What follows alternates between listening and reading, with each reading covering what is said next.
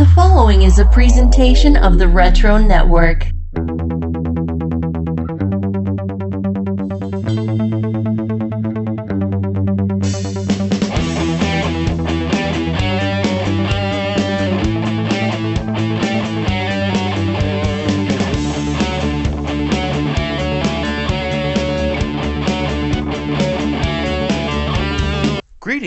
And welcome to Wizards, the podcast guide to comics, mini episode 26.5.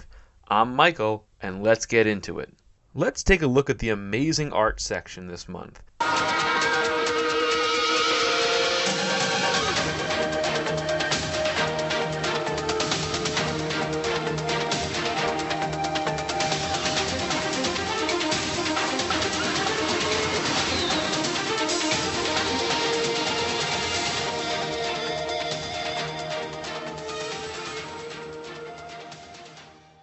And there is a lot of art this time around, and it's on like three or four pages, which is more than normal, but it is interesting, and there's a lot of good stuff here. The first one comes to us from Moses L. Garcia of Los Angeles, California.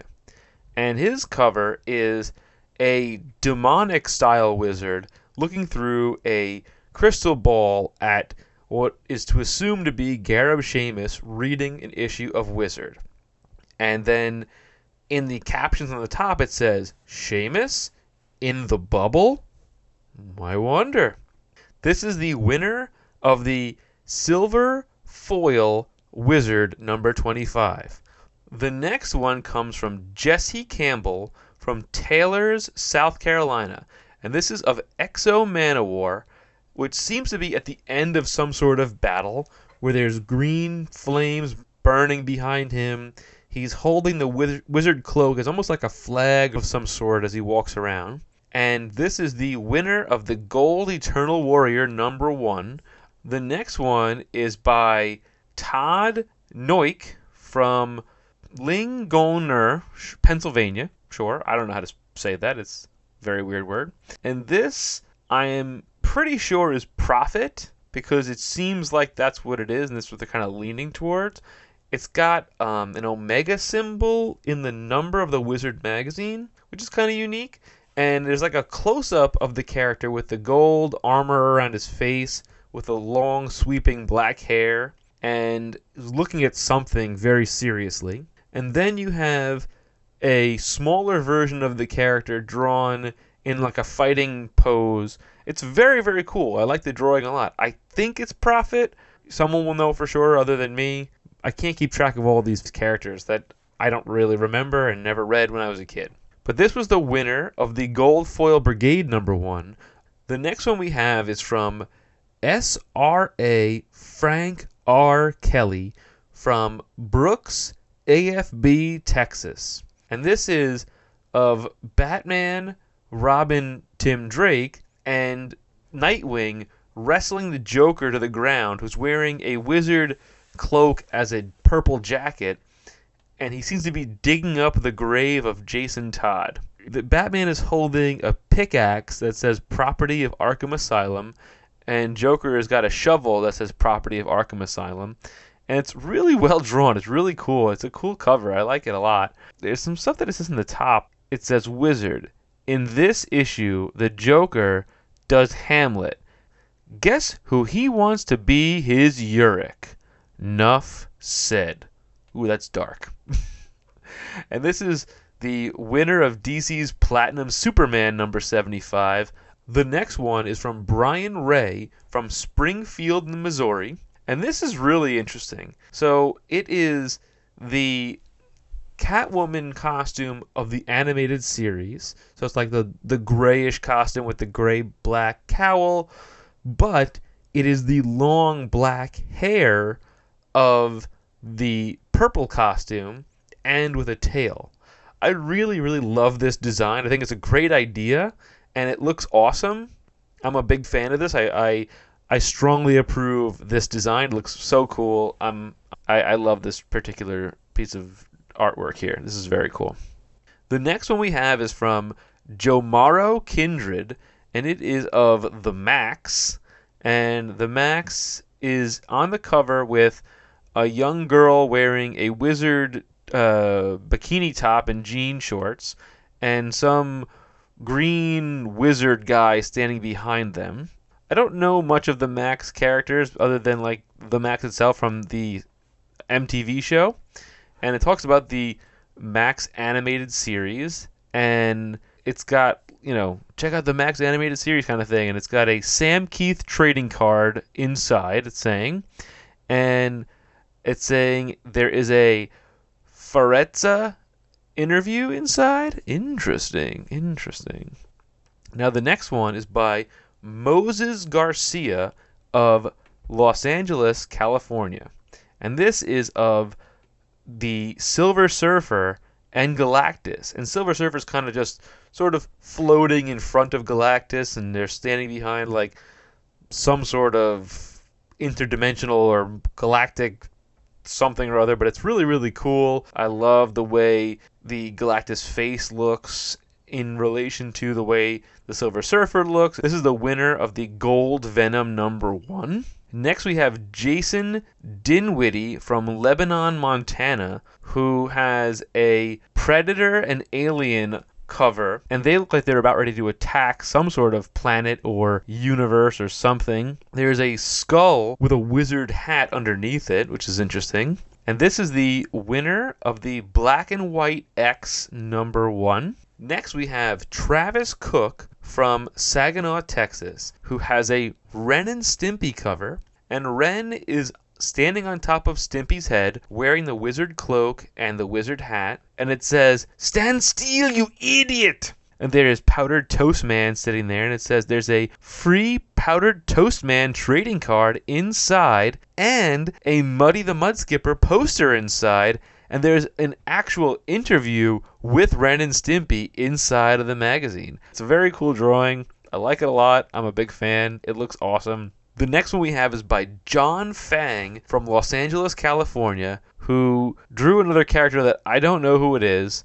It's a guy in red shorts with gold armor. His face is kind of in silhouette. You really can't see who his face is, but he's battling a bunch of like mechanized android things that spew green liquid out of them. And he's just ripping them apart in a city essentially in rubble. It's very cool. I just, it's again another character I don't know. And someone will tell me, and like, how do you not know that character? Like, I don't know, man. Look, give me a break. I don't know. Now, the last four on the on this uh, amazing art section First one comes from Eric Wolf Hansen from Richmond, Virginia, and it is of She Hulk, and she's actually clothed for once. Who would have thunk it? Holy cow. She's wearing wizard spandex shorts and a tank top that says, What are you staring at? And she's basically crumbling the wizard logo in her hands, which is really cool. She looks terrific. There is a bunch of little teasers on the top that says, Ren and Stimpy, John K. returns. Wolf and Claremont revive X Men. Take a whiz with Wizard. And then it says USA free, damn it, Canada. Ha! where the where the cost would be. It's pretty funny. I like it. I'm okay with that. It's pretty clever. The next one is from Daryl Kevin Wiggins from Durham, North Carolina. And this is a really cool cover. I wish I knew who these characters were, but it is of there's five characters on the cover. This the main focus is this guy who's got an A on his groin with a big X across his chest with a red domino mask and yellow spandex and red boots.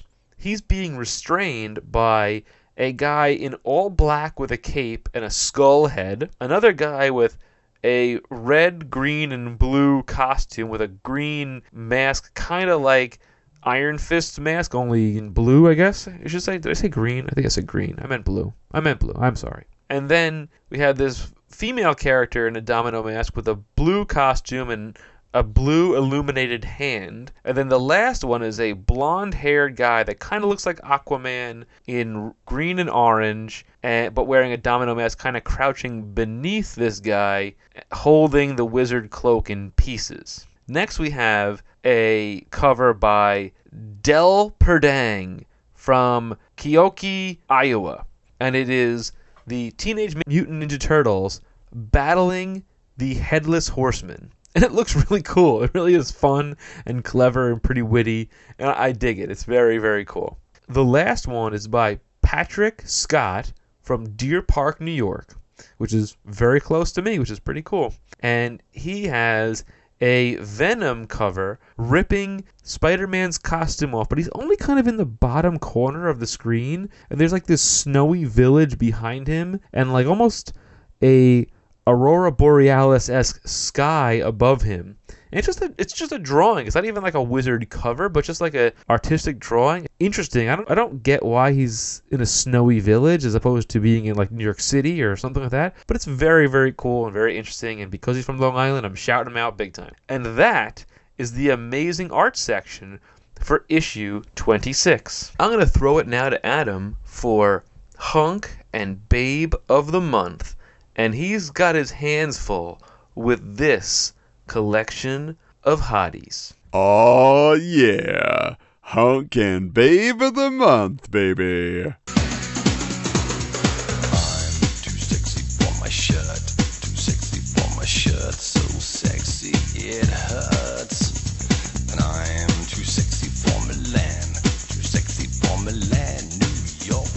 I'm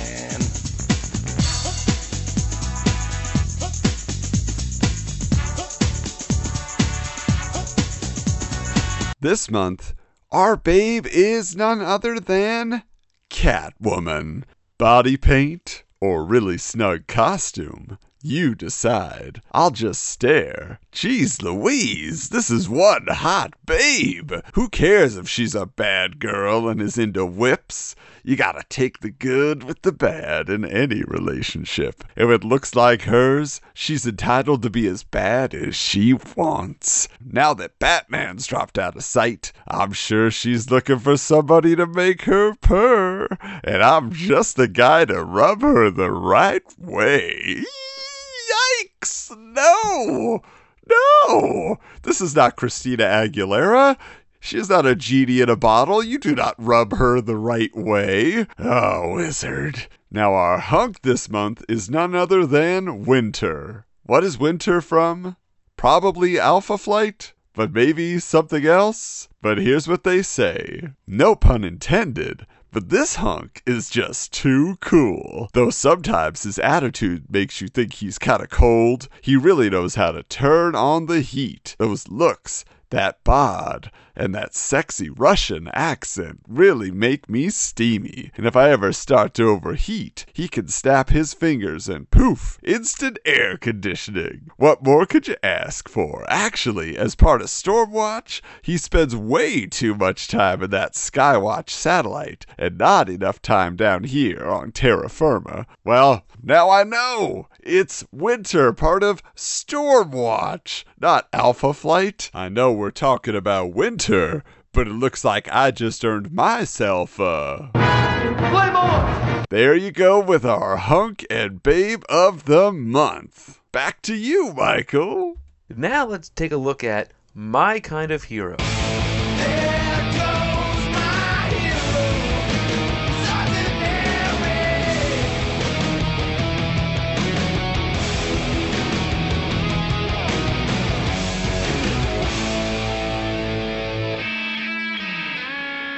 And there are three heroes this month. Each one of them are very unique in their own sort of way. The first one is a character by the name of Mind Warp. And Mind Warp looks kind of like a demon slash uh, the devil draconian kind of figure. It's really cool dr- drawing of like tattered cloaks or clothing off of him and skin's kind of red and black with red and black armor and, and a very unique looking sword that is terrifying to see. The artist or creator is a guy by the name of Steve Show Wertner, age 16 from Novi, Michigan. Secret identity of Mind Warp is none.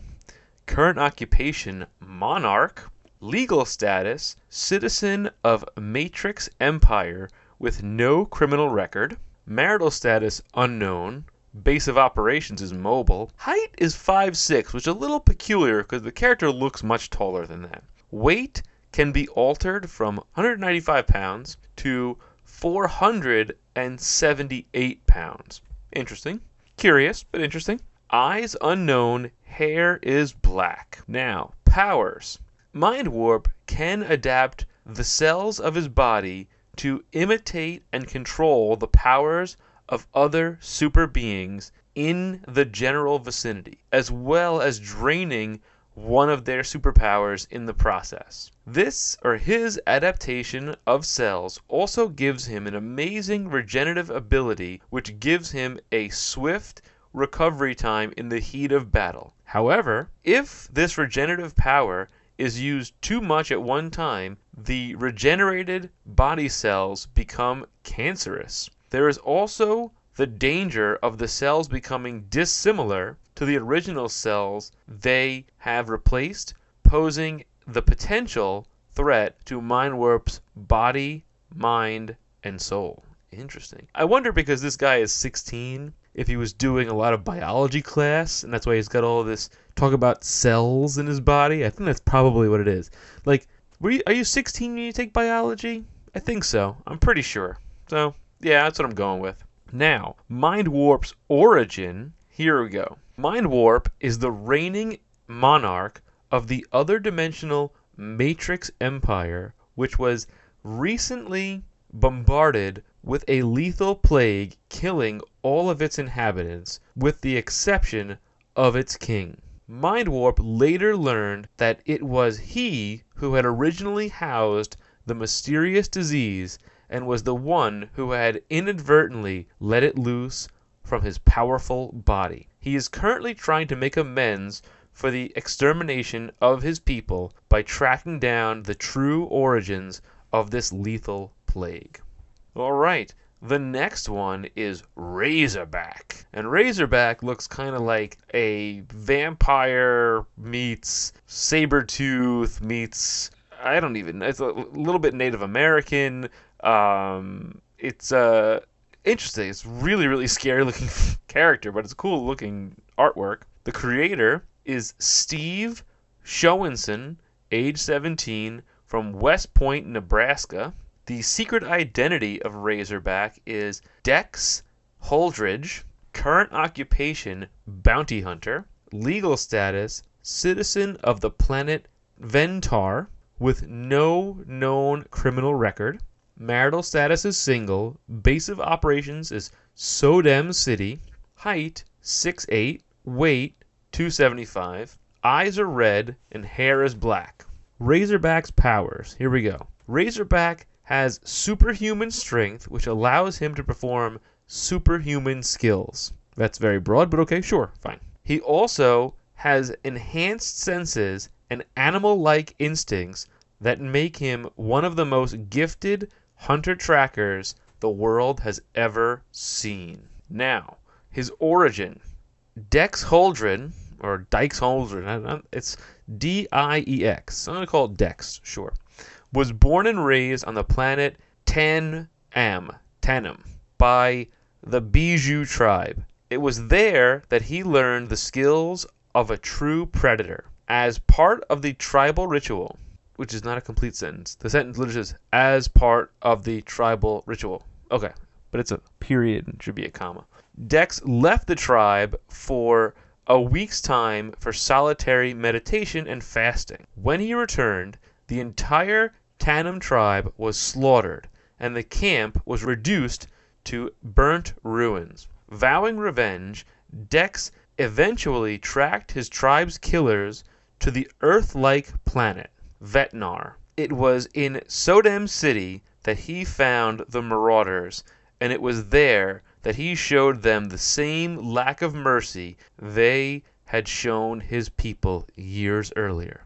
To this day he remains in Sodem City acting as a local bounty hunter. Okay, that's Razorback. The next one is Happy Face Man. And Happy Face Man essentially has a happy face for a head, a gigantic upper body and torso, the tiniest waist you've ever seen in human existence, fairly large calves, and big feet.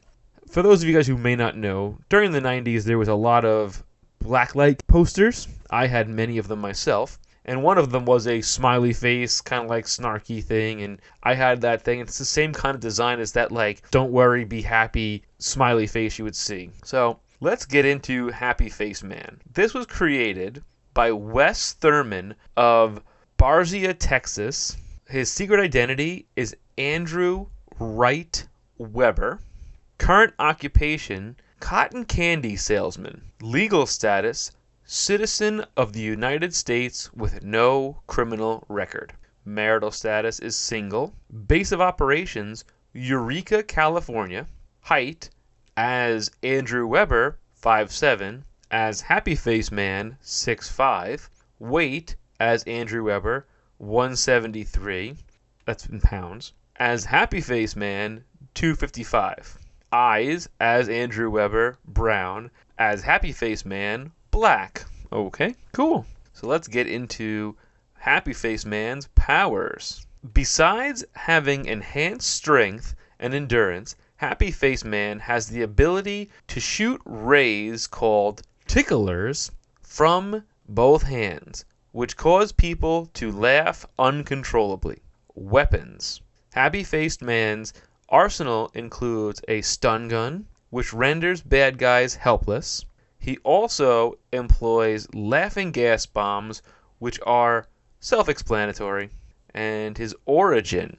Here we go. After a long search throughout the earth, a strange race of aliens chose Andrew Weber as the happiest and nicest guy on the planet. These mysterious aliens abducted Weber and modified his body cells to enhance his strength and endurance with hopes that he could bring peace, joy, and laughter to what the aliens perceived as a cruel planet. That is Happy Face Man. And that is my kind of hero.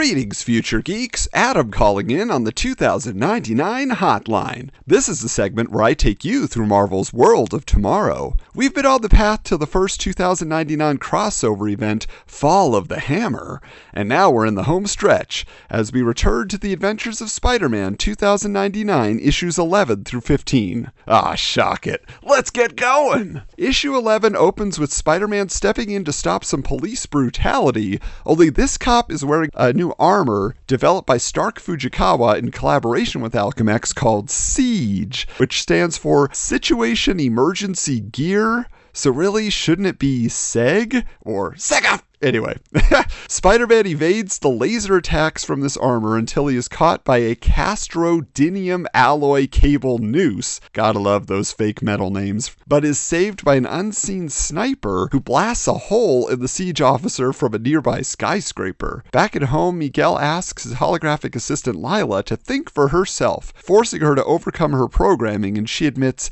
I think if I were human, I would be in love with you. Weirded out, Miguel goes back to his lab only to find another smart mouthed scientist named Jordan Boone using all of his equipment. As you'll recall, Jordan Boone is a friend of Mean Streak from X Men 2099, but no friend of Miguel, as the two geniuses spend most of the issue hurling insults at each other. The issue ends with a dude in Spartan armor and helmet riding a personal aircraft, and we're promised next.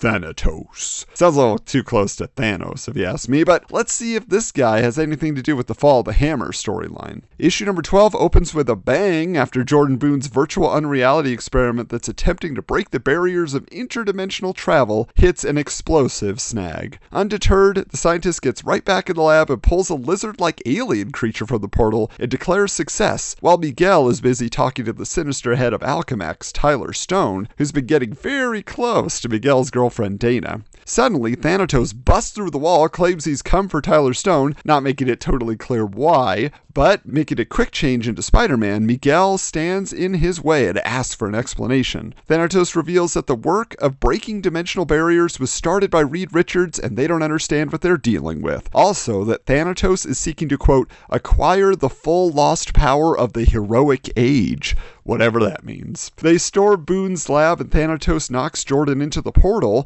but a web line line from Spider Man drags him back out again. In the final panel, we see someone else emerge now that the doorway has been opened, and we are teased with next, the Prophet. Issue 13, well, there's this mystery man, right? He came out of the portal and he is declared by some Thorite workers as the prophet of Thor. But Thanatos says, quote, I heard that. Your pathetic whisperings. Thor is dead. I know.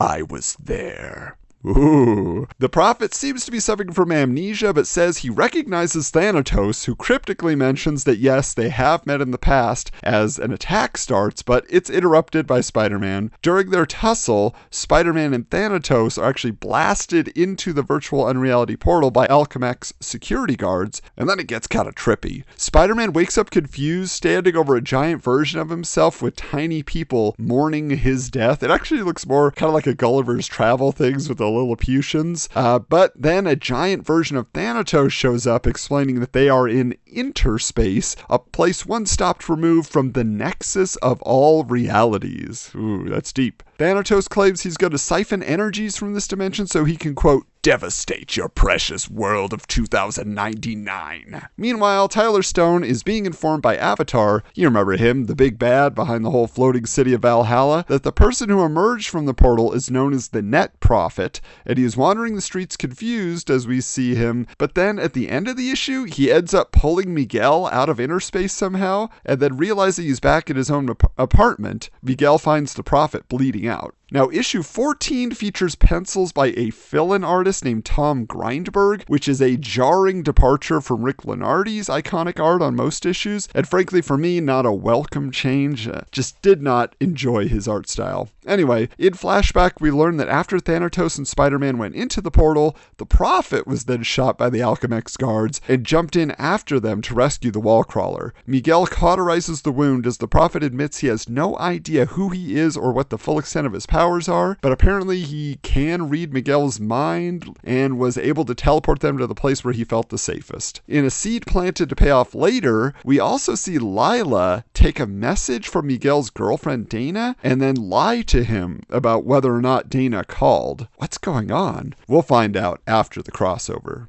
Miguel and the Prophet then teleport to the top of a high rise building for a heart to heart chat, and the prophet's spotty memory seems to reveal to him that he has a child that he thinks was a daughter. But then suddenly, like very suddenly, the action jumps to downtown. We see a Thorite gang called the Fenris are harassing Father Jennifer and challenging the Christian God, saying, quote, Go ahead, God, take your best shot. Suddenly, Spider-Man and the Prophet teleport to the church where Spider-Man admits that he was there to apologize for all the destruction he caused when he was fighting the Vulture way back when. And with glowing eyes, the Prophet blasts the gang leader out of the church, saying, I just learned that. If you'll recall from earlier issues, Thorites consider Spider-Man a harbinger of Thor, so he declares, quote, "The harbinger of Thor and the prophet of Thor honor all religions." But he is then threatened that someone named Bloodsword won't take this lying down. After all the hubbub, the prophet jumps into a portal, bidding farewell to Spider Man.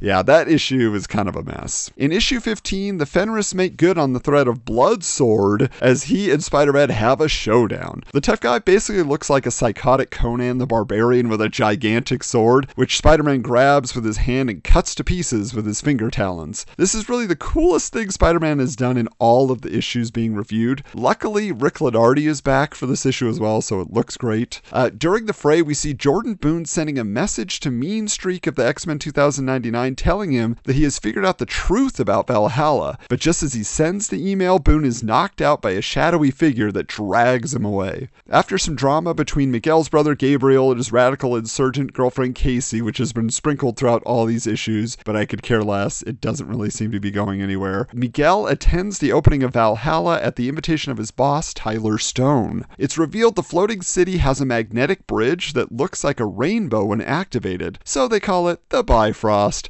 like the mystical bridge that connects Midgard to Asgard in Norse mythology. As they turn on the full power of the city, Miguel sees a shadowy caped figure holding a hammer at the top of the structure, and as the city begins to move, two floating beings come into view saying, Be not afraid. This is a time to rejoice. And in a dual splash page, we see the two claiming to be Thor and Heimdall. Thor is decked out in yellow and blue spandex with a big red T on his chest while swinging his hammer and looking like the WWE wrestler Triple H. Yeah, it's kind of a gaudy look for him. Heimdall, on the other hand, looks much more medieval with a leather belt and chainmail headpiece. In the final panel, Thor declares, We shall bring this world into a golden age it truly deserves, and woe to those who are the false bringers of the word of Thor, for they shall be the first to die. Dun dun dun! And so we are promised next month the wait is over, the fall of the hammer. I assume the Net Prophet and Thanatos teases will pay off at some point. At least I hope they will, because this run of issues really just felt like it was spinning its wheels, dropping a lot of cryptic information that didn't seem to go anywhere. And what wasn't shrouded in mystery was a lot of repetition of old themes. Hey, Spidey is fighting another armored antagonist from Alchemax. Oh, he's back in downtown fighting the gangs again. You know, we'd seen it all before. The only intriguing seed planted was what was going on with Lyla and how her artificial intelligence seemed to be gaining sentience. So it'll be very cool to see where that goes. But I am excited to finally read the full Fall of the Hammer crossover. I'll be back with the main event next mini episode. So, until next time, see you in the future. In issue 26 of Wizard, there was a bunch of really cool homemade heroes. Three that are really quite impressive. The first one is a cyborg Superman, and it this is the caption that Wizard has to say.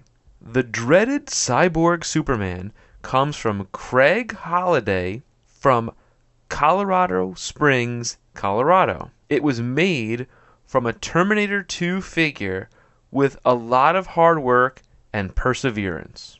It's really, really cool the way he's got like mechanical legs and mechanical arms and a half head. It's definitely must have taken a tremendous amount of work. The second one is unbelievable. Like it's just when I read you this description, you're going to be blown away. Fabian Acuna from Lennox, California, made this Azrael figure from a 12 inch New Kids on the Block doll and Batman candy dispenser head. the fact that someone could figure out how to do that, the logistics of that or the physics of that just blows my mind. It's it's wild. Now, the winner from this month is the contest figure of the month, and it says Roger Beckett of Detroit, Michigan, made this Equinox the thermodynamic man from an Iceman and Human Torch figure. He also made the packaging from scratch. Congratulations. And it's like a legit Marvel superheroes classics action figure packaging. It's unbelievable that he did this. And this is probably either very early days of Photoshop or maybe even pre Photoshop to design something like this. It must have had it screen printed or something, but it's it's pretty cool. I'd love to find this figure if maybe he's selling it on eBay now. He's like, I gotta unload this this Equinox figure that I made and put my blood, sweat, and tears into. It's pretty cool. And that is Homemade Heroes. And finally, let's talk about the Wizard Contest number 26.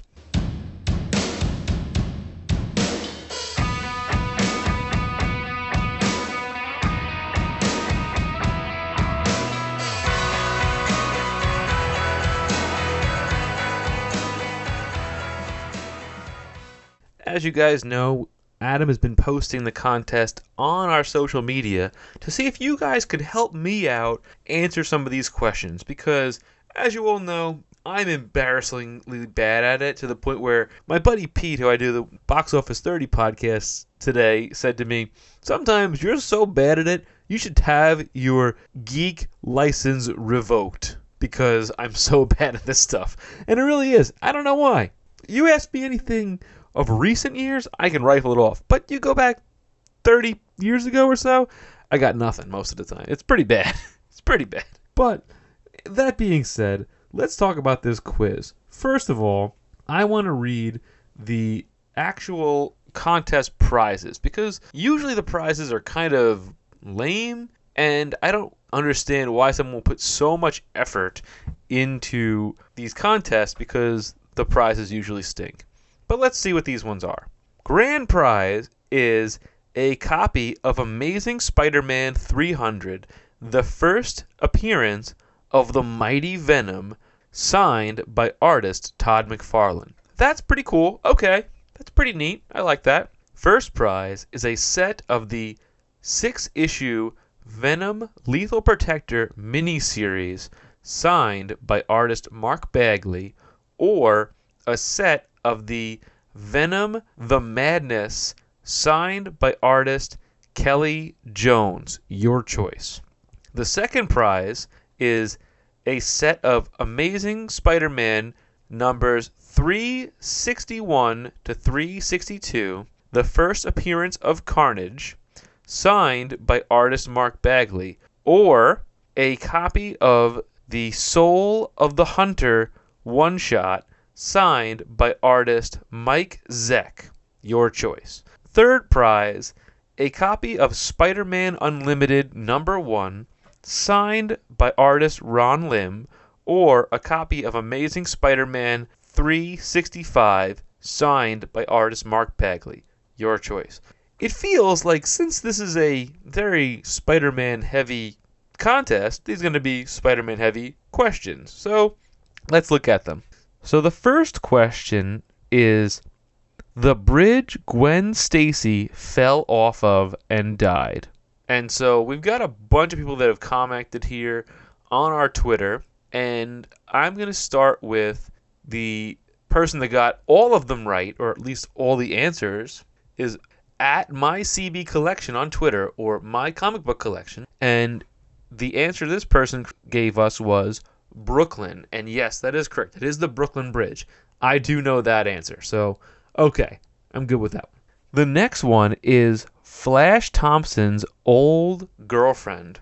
I have no idea who Flash Thompson's old girlfriend was, but my comic book collection says Sha Shan. S H A dash S H A N. Okay, cool. The number three question says Villain Aunt May almost married. So a bunch of people got this one, and my comic book collection says Doctor Octopus. Then we have at Vigitude also says Doc Ock, and so I'm gonna say that is correct because two people are chiming in on that, and I vaguely remember that as well. Funny enough, that is something that I do remember, folks. Believe me, I'm not just making this up because I'm reading the answers from our social media here, but we'll see. The next one says the newspaper Eddie Brock was fired from. Now you'd think that it would be the Daily Bugle because, well, you thought he worked at with Peter Parker, but he didn't. He actually worked at the Daily Globe, and my comic book collection and Vignus Maximus also said Daily Globe. I don't know why I actually knew that one, but I believe it or not, I did. I'm I'm doing better than I thought I would have done on this quiz. So yeah, okay, that's pretty cool. The next one says Hobgoblin once blackmailed J. Jonah Jameson with the information that Jameson had created this villain. And I think it was Scorpion. I'm pretty sure it's Scorpion. And Vigmus Maximus and my comic book collection also say Scorpion. So I'm going to go with that. Now, the next one says Norman Osborn's embezzling partner. I don't remember this. I mean, I vaguely think I thought it was in the c- cartoon. Was it in the cartoon? I'm not really sure. But my comic book collection says Mendel Strom. Vigmus Maximus says something Strom. So I'm going to say it's Mendel. Mendel Strom sounds right.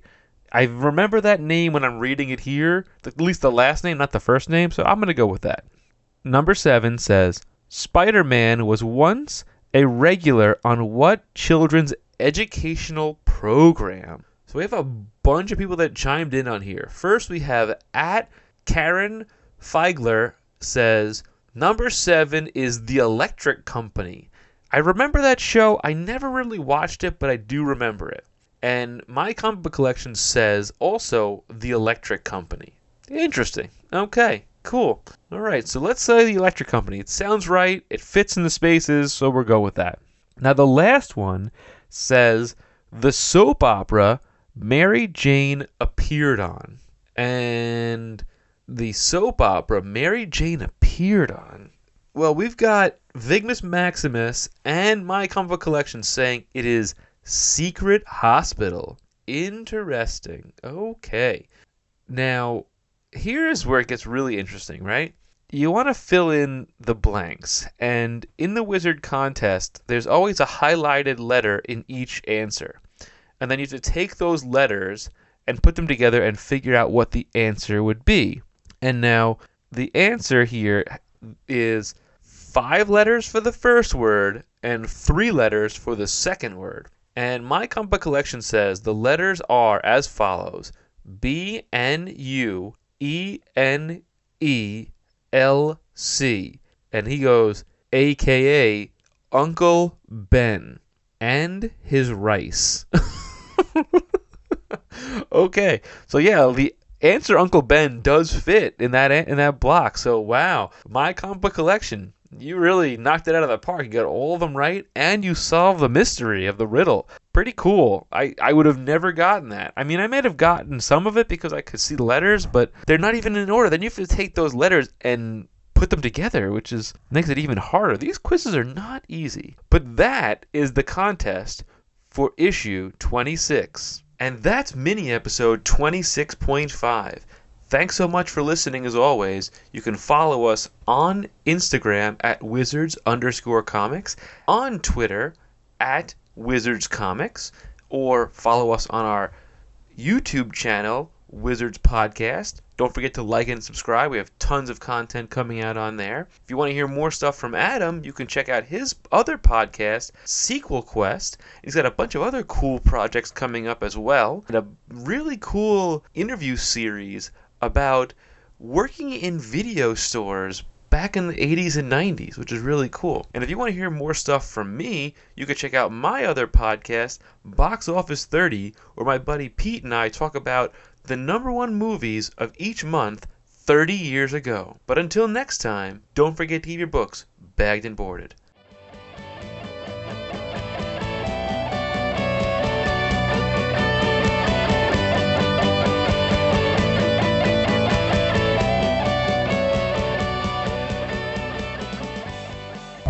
This has been a presentation of the Retro Network.